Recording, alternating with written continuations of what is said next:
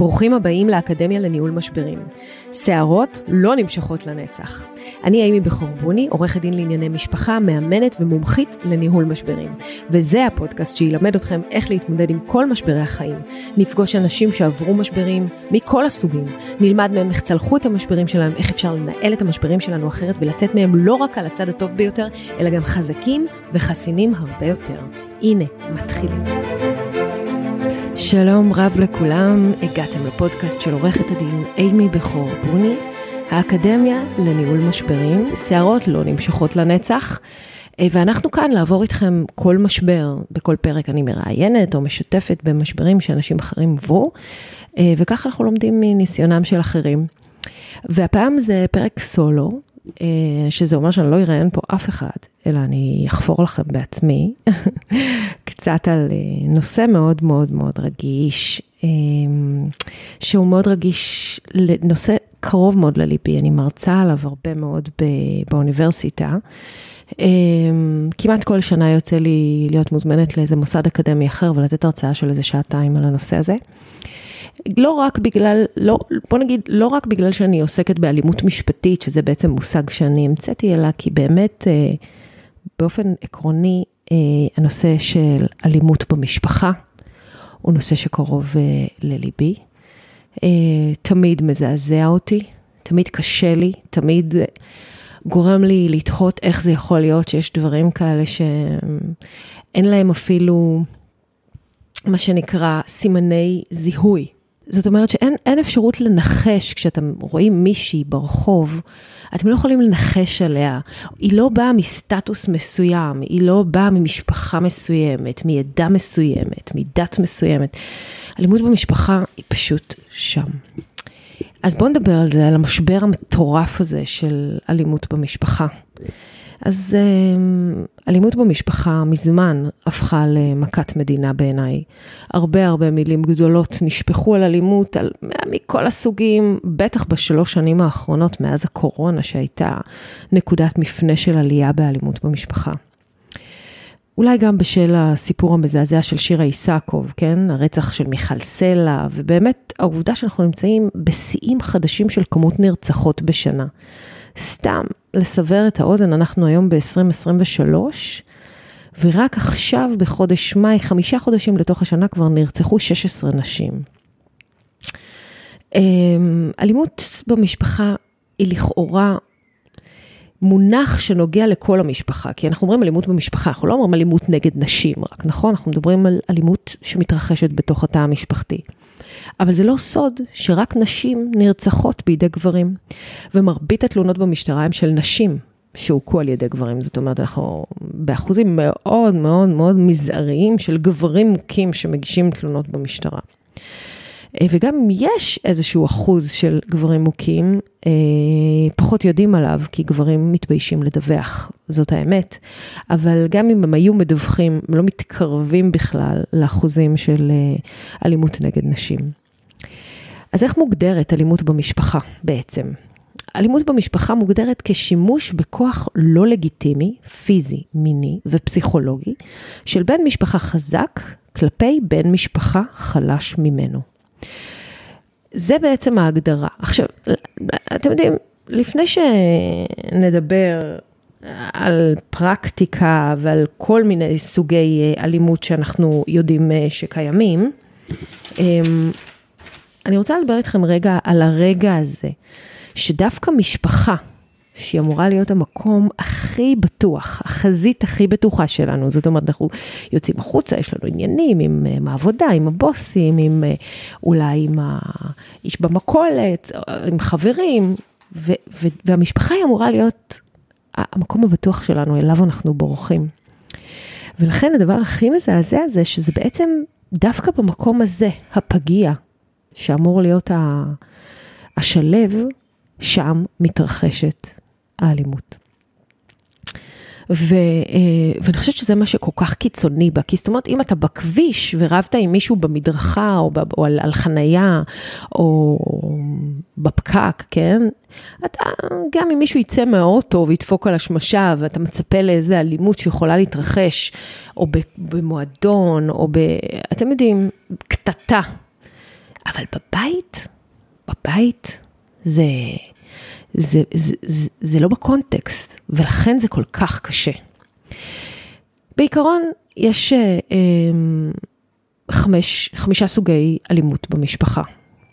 האחד זה בעצם אלימות פיזית. אלימות פיזית זה אלימות שהכי קל לנו אה, לזהות אותה, להתמודד איתה, לראות אותה. היא משאירה סימנים כחולים, היא משאירה שריטות, אנחנו יכולים אה, אה, להתייחס אליה בצורה מובחנת. זאת אומרת, קיבלתי מכה, קיבלתי סטירה, דחפו אותי. ומה זה בעצם אלימות פיזית? גם אם, בוא נקצין רגע, גם אם בזמן ויכוח, בעלך שהוא גבוה ממך ב-30 או 40 סנטימטר, דוחק אותך לפינה, לקיר, ומסתכל עלייך קרוב קרוב, ומדבר אלייך קרוב קרוב, ואת לא יכולה לצאת, או נועל את הבית ולא נותן לך לצאת, או חוטף לך את הטלפון, או זורק אותך על המיטה, או הודף אותך, או מחזיק לך חזק חזק את היד כדי שלא תלכי אם את רוצה ללכת, או מחבק אותך חזק חזק חזק חזק באופן שאת מרגישה שהצלעות שלך נשברות, או יורק עלייך, או כל דבר אחר שקשור בגופך הפיזי ובשימוש בכוח לא לגיטימי כלפייך, זאת אלימות פיזית. אז כמו שאמרתי, השימוש בכוח פיזי הוא באמת יחסית הופך את זה לקל לנו לזהות ולבקש על זה צו הגנה, או להתרחק, או להגיד, הכית אותי. אלימות מינית, אלימות מינית זה בעצם פעילות מינית בניגוד לרצון הקורבן. עכשיו אני חייבת להגיד לכם, אמ, גם בחיי נישואים, לקח הרבה מאוד שנים שמדינת ישראל הכירה אה, בחוק שאומר שגם אישה נשואה יכולה להיאנס על ידי בעלה, כן? נגיד בשנות ה-70 זה ממש לא היה, אם בעלך היה שוכב איתך בכוח, מותר לו. אבל רק אה, בשלב ממש הרבה יותר מאוחר אה, נקבע שאפשר לאנוס גם את אשתך, כי אם היא לא רוצה אז היא לא חייבת. אבל uh, פעילות מינית היא לא חייבת להיות רק אונס ורק uh, חדירה, יכולה להיות המון המון המון דברים. מגע שלו לפי רצונך, uh, הטרדה שלך במקלחת, כל דבר אחר, פעילות מינית בניגוד לרצון הקורבן, אפילו אם זה על ידי בעלה, זה בבית, זה מתרחש, זאת אלימות. אלימות פסיכולוגית. אלימות פסיכולוגית זה התעללות רגשית, השפלות, איומים, הרס הערך העצמי, מניעת קשרים חברתיים. לא, אני לא מרשה לך לאימא שלך. מספיק שאחותך לא תבוא לפה יותר. אה, אני לא מוכן שנראה את המשפחה שלך. החברות שלך האלה הם, אה, תסלחו לי זונות, אני לא מרשה לך לראות אותם, אני לא רוצה שתיפגשי איתם. מי את בכלל? את אפס, את כלום בלעדיי. בחיים לא ייקחו אותך. מי ייקח אותך עם ארבעה ילדים? מי ייקח אותך ככה שאת שמנה? תראי איך השמנת, תראי איזה מכוערת את, אין לך סיכוי להיות מצליחנית, את לעולם לא תעשי כסף משלך, ועוד ועוד ועוד. זאת התעללות רגשית והשפלות שיכולות להיות בציניות, יכולות להיות חצי בצחוק, אבל אם את מקבלת אותם כל יום, אז זאת אלימות כמו כל אלימות. זה מקטין אותך, זה גורם לך לדעוך, ואת אפילו לא יודעת למה. זה מסרס אותך נפשית. ובסופו של דבר זה נועד לדבר אחד, להוריד אותך כדי להעצים את הגבר האלים שלצידך. זאת אלימות שקשה מאוד להוכיח אותה. זאת אומרת, קשה מאוד ללכת לבית המשפט ולבקש צו הגנה מפני אלימות כזאת, או אפילו ללכת להגיש תלונה במשטרה. אה, כדי שזה יתאים לתלונה במשטרה, זה צריך להיות ברמה של איומים. אוקיי? וזה כבר לא כל כך פסיכולוגי, זה כבר ממש אלימות. זאת אומרת, לאיים עלייך ברצח, אני ארצח אותך, אני אהרוג אותך, אני אגמור אותך, חכי מה יהיה לך. זה כבר איומים שקשורים לבאמת אלימות אה, אה, רסמית, אה, ואלימות פסיכולוגית היא לא שם. אלימות פסיכולוגית היא יותר אה, מתוחכמת, אוקיי? אמ, את לא נכנסת להיריון, טוב, מה, את יודעת, את לא שווה כלום, מי צריך את זה, אה, את לא מצליחה להביא מספיק כסף, מה זה הגרושים האלה? בשביל זה את קמה בבוקר, תראי כמה משלמים לך, זה מה שאת שווה, ועוד ועוד ועוד.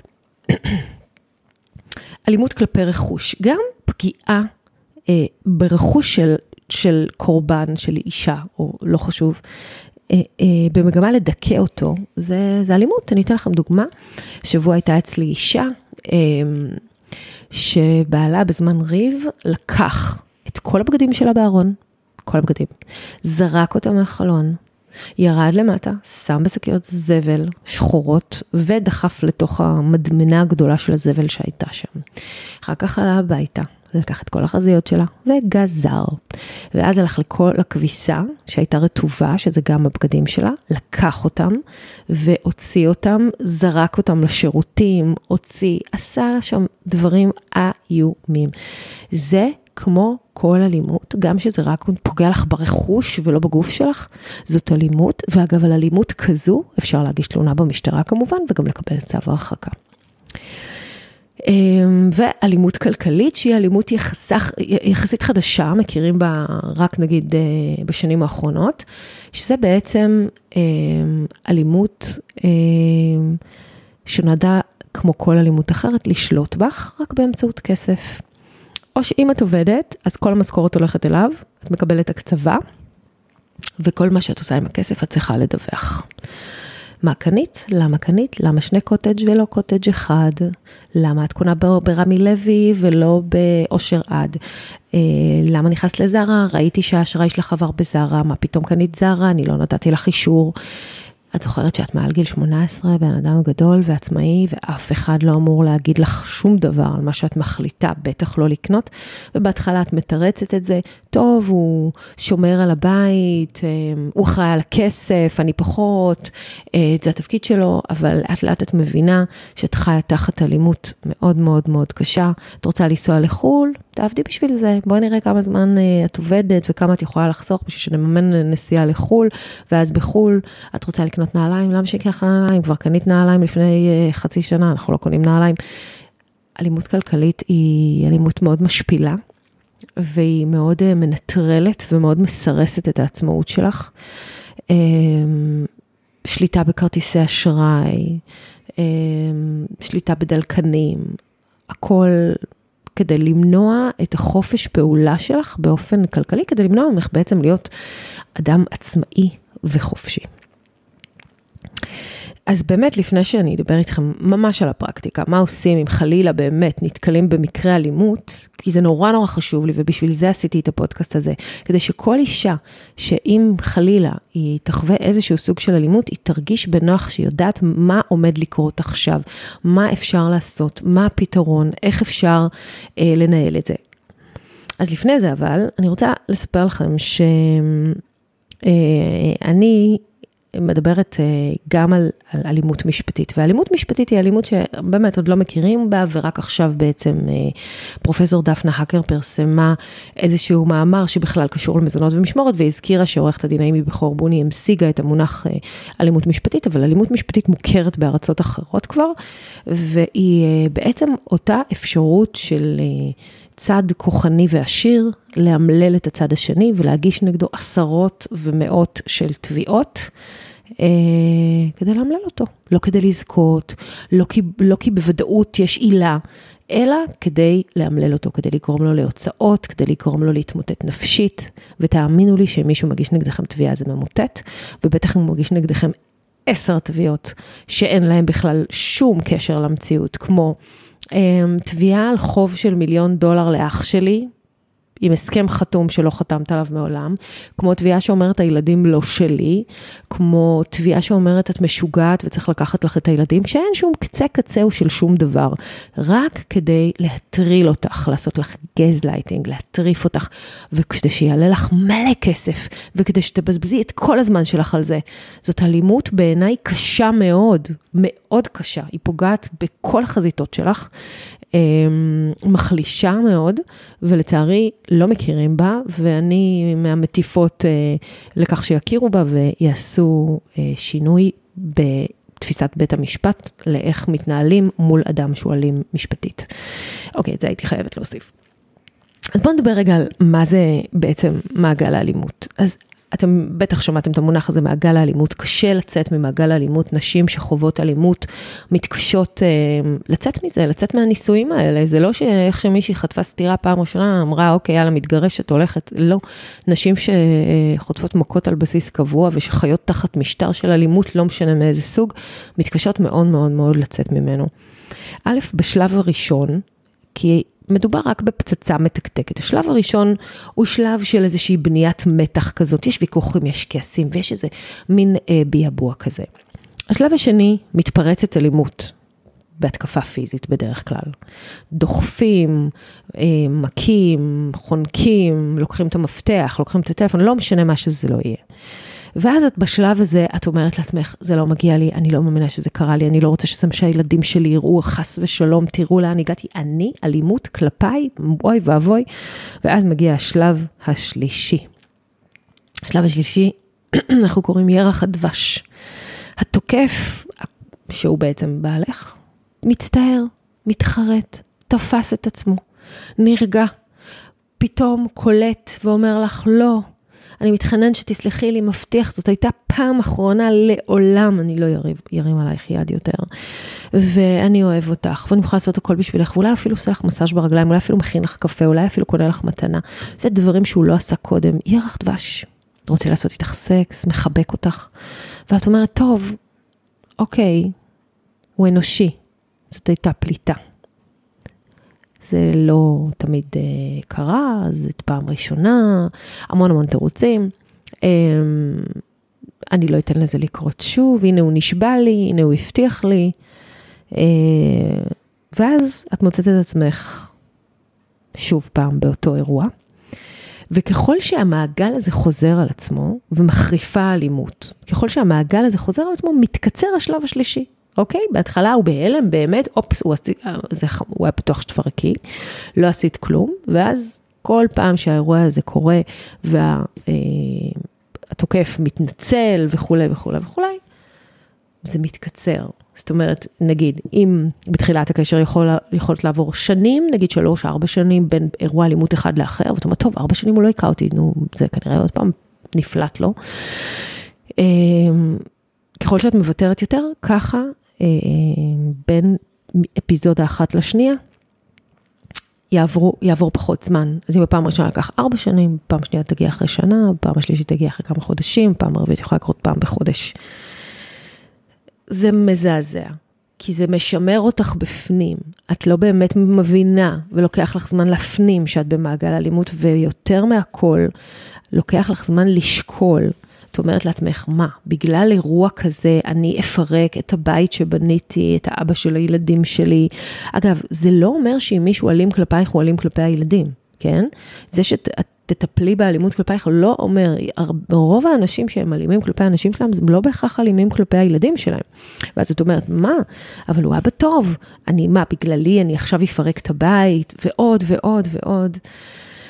וככה נרצחות להם נשים, ובערך, אתם יודעים, 17 נשים נרצחו ב-2019, 2021 נרצחו כבר 23, 2022 הייתה שנת שיא, אה, סליחה, 2020 הייתה שנת שיא, למשל בקורונה, נרצחו נדמה לי 29 נשים. אמ, באמת, אה, דברים מזעזעים, 200 אלף תיקי אלימות נפתחים, אמ, קשה מאוד. קשה מאוד. נשים סובלות מאלימות, ואני בכלל לא מדברת על אלימות בחברה הערבית, שם האלימות גואה לא רק אצל נשים, אבל גם כנגד נשים על כלום, על זה שהן חיות, על זה שהן לומדות, על זה שהן מחליטות uh, לצאת מהבית מאופרות, אי אפשר לדעת. אני חושבת שאחת הפרשות שבעצם uh, הייתה פרשת מפנה בנושא אלימות uh, נגד נשים, הייתה פרשת שירה איסקוב, שזה באמת אי אפשר לא לדבר על הפרשה הזאת. ב-18 לספטמבר 20, ערב ראש השנה במצפה רמון, מותקפת שירה איסקוב על ידי בעלה אביעד משה. הוא מנסה לרצוח אותה באמצעות סכין ומערוך. עכשיו, ההבדל בין שירה לבין נשים אחרות, ומה שהופך אותה בעצם לסמל המאבק לאלימות נגד נשים, אמ, ולזה שהיא הצליחה לעשות שינויים, שתכף נדבר עליהם, אה, היה ששירה פרסמה את השם שלה ואת התמונה שלה. לא סתם פרסמה, פרסמה ממש מבית החולים עם התחבושות את התמונות הכי משפילות ומזעזעות שלה, בלי שיניים, כשאחרי שהוא שבר לה את השיניים. ולא רק זה, היא עמדה על גילוי הפרטים שלו בתקשורת. הוא ביקש צו איסור פרסום, היא הגישה ערעור, והיא עמדה על זה שידעו מי הוא ומה הוא עשה לה. והיא ניצחה. ואז פורסם שמו ותמונתו, ו... נשים רבות מאוד יכלו להזדהות איתה, כי פתאום זה היה איש שעובד במקום לגמרי מסודר, אינטליגנט, עם תארים. לא איזה מישהו שאתם, אולי כשאומרים לכם אלימות, אז אתם אומרים, אה, טוב, בטח זה איזה אחד לא מלומד, אלים, מבית ספר עבריין. לא, לא, לא, לא, אדם אה, לכאורה נורמטיבי לחלוטין. ושירה הייתה נורמטיבית לחלוטין, אה, ואפילו עבדה במשרד פרסום לפני זה, ולכן זה היה מאוד מאוד חשוב שיראו שהם כאחד האדם. ו, וזה גרם לשינוי נוסף, המצוקה של שירה עלתה לסדר היום פעם נוספת, אחרי שבעצם אביעד משה, אה, אבא של הבן שלה, סירב לאפשר לה לחסן את הבן שלהם בקורונה. סירב לתת חיסון. חיסון לקורונה, וב-14 לדצמבר 2020 בעצם תוקן החוק, חוק הכשרות המשפטית והאפוטרופסות. מה אומר החוק? החוק אומר שעד, אה, בעצם עד התיקון, החוק אומר כל מה שאימא או אבא רוצים לעשות לילד, הם חייבים לעשות בהסכמה ובמשותף. לא יכולים להוציא דרכון בלי חתימה של שניהם, לא יכולים לחלוטין לרשום לבית ספר בלי חתימה של שניהם, לתת טיפול פסיכולוגי בלי ששניהם חתמו. פסיכולוג מטפל בילד שרק אבא אישר ואימא לא אישרה, הוא עובר על החוק, אוקיי? אה, ובעצם היא הייתה תלויה בו, הוא האבא של הילד שלה, החוק קובע, ולכן אם היא רוצה לחסן אותו, היא צריכה את האישור שלו, והוא סירב. מאוחר יותר הוא גם סירב לתת לילד טיפול פסיכולוגי, למרות שהוא אחראי על הטראומה, כן? הילד היה, הוא שם אותו בתוך האמבטיה והילד שמע את הכל. אה, אז במקום לתת אה, אה, את הסכמתו לטפל בילד, הוא גם לא הסכים לטפל בילד, והיא תלויה בהסכמה שלו שזה הזוי. ואז באמת תוקן החוק ואושרה שלילת אפוטרופסות מהורה בשל רצח, ניסיון לרצח או אונס במשפחה. שערו בנפשכם שאבא אנס את הבת שלו ורק הוא היה יכול לחתום על האישור לטיפול פסיכולוגי, ואם הוא לא חותם אין טיפול. אז זהו, אין את זה יותר. עכשיו, מי שעושה, עובר את אחת העבירות האלה, נשללת ממנו אפוטרופסות, והאימא יכולה להחליט לבד, לרשום לגן לבד אה, וכולי. זה אחד השינויים המדהימים ששירה איסקוב אה, ככה אחראית עליו, בעצם העובדה שהיא הואילה לצאת עם כל הפרטים אה, של הסיפור הקשה מאוד שלה לתקשורת, והפך אותה למאוד אהודה. אז בואו נדבר בעצם עוד מילה אחת על נשים נורמטיביות שחוות אלימות. אני יכולה לספר לכם שאני הצגתי אה, לא מעט נשים, עורכות דין, ארכיטקטיות, רופאות, רופאות, הייתה לי מנהלת מחלקה שחוו אלימות, ושלא יצאו עם זה החוצה. וזה לא נשים שהייתן מדמיינות בכלל. עושים, יש להם כסף, מרוויחות מצוין, אימהות, גרות במרכז הארץ, מוכשרות מאוד. וכשהן בבית מול הבעל שלהם, הן הופכות להיות אבק. אה, וזה תמיד שיגע אותי. אמרתי, אבל איך זה יכול להיות? איך זה יכול להיות שאת מנהלת מחלקה, ואת באה הביתה ומרימים עלייך ככה יד, ואת סופגת את זה. והתשובה היא תמיד אותה תשובה. אני חשבתי שזה נפלט לו, אני האמנתי שזה לא יקרה שוב. אבל זה לא פעם ראשונה, כן, אבל זה קרה עוד פעם אחת רק ממש מזמן, ואחרי זה זה... הוא היה במשבר, הן מתרצות לעצמן אה, למה, ונותנות לו הרבה לגיטימציה, ומספרות אה, בעצם, נותנות לו אישור, בעצם העובדה שהן מבינות, מכילות. ובעיקר כי הערך העצמי שלהם כל כך נמוך שהן לא מאמינות שלא מגיע להם את זה, אוקיי? שהן אומרות לעצמם, מה, בגללי אני אפרק עכשיו, בגלל שספגתי איזה רגע קשה כזה, הנה הוא מצטער, אז מה, אני אפרק לילדים שלי את הבית? אז מה, אני אתמודד עם זה עכשיו? התשובה היא אחת בלבד. תשאלי את עצמך רק שאלה אחת. אם זאת הבת שלך, מה את אומרת לה לעשות? אם זאת אחותך הקטנה, מה את אומרת לה לעשות? התשובה היא תמיד אותה תשובה, להתגרש מיד. אז למה לא בשבילך? מה את שווה פחות? מה את שווה פחות? ככה מסתובבות להם נשים מדהימות בעולם הזה, בזוגיות של גברים אה, אלימים. אז מה, מה עושים? מה עושים? הנה, אני רוצה לתת לכם את הפרקטיקה, מה אתם עושות חס ושלום אם קורה דבר כזה? קודם כל, אתן מתקשרות למשטרה. המשטרה היום מאוד מתורגלת ומאוד מאוד מעורבת ויודעת, והאכיפה מוגברת, והם מיד מזמינים אה, את הבעל לחקירה, לוקחים טביעות אצבעות, DNA, ואפילו עושים עימות אם צריך. ובדרך כלל מרחיקים את הבעל לכמה ימים מהבית כדי לתת לך זמן לפנות לבית המשפט ולבקש אה, הרחקה. מילה על תלונה במשטרה. אם הגשת תלונה במשטרה, את לא יכולה למחוק אותה. בארצות הברית יש תמיד בטלוויזיה, טוב, את תמחקי את התלונה שלך, כן, אני אמחק את התלונה שלי. בארץ זה לא ככה. מהשנייה שהגשת תלונה במשטרה, זה בינך לבין, זה בין, בין מדינת ישראל לבין התוקף. את לא צד. את קורבן עבירה, את עדה במשפט, אבל את לא צד. המדינה תוקפת והמדינה מגישה כתב אישום. אם זה באמצעות מחלקת uh, תביעות של המשטרה, ואם זה באמצעות הפרקליטות, מחליטה האם באמת בוצעה ונעברה עבירה, וזו מדינת ישראל כנגד בעלך. אז את לא יכולה למחוק תלונה. ואם תלכי אחר כך ותגידי למשטרה, לא, אני רוצה לבטל את זה, אז, אז ישאלו אותך, את העדת פה עדות שקר? כי גם על זה יש עונשים. להיזהר מאוד מאוד מללכת אחרי זה ולמחוק תלונות, לנסות למחוק תלונות, כי זה מתהפך עלייך, זה הופך אותך למי שנתנה עדות שקר. ויש עונשים קבועים לזה בחוק. ולפעמים נשים הן כל כך מושפעות מהבעל שלהן, תמחקי את התלונה, תמחקי את התלונה, טו-טו-טו, לכי תגידי שזה לא קרה, אז אה, זה הסיטואציה. אה, אז הגשת תלונה במשטרה, והמשטרה תרחיק, או תעצור, או תעכב לזמן מסוים.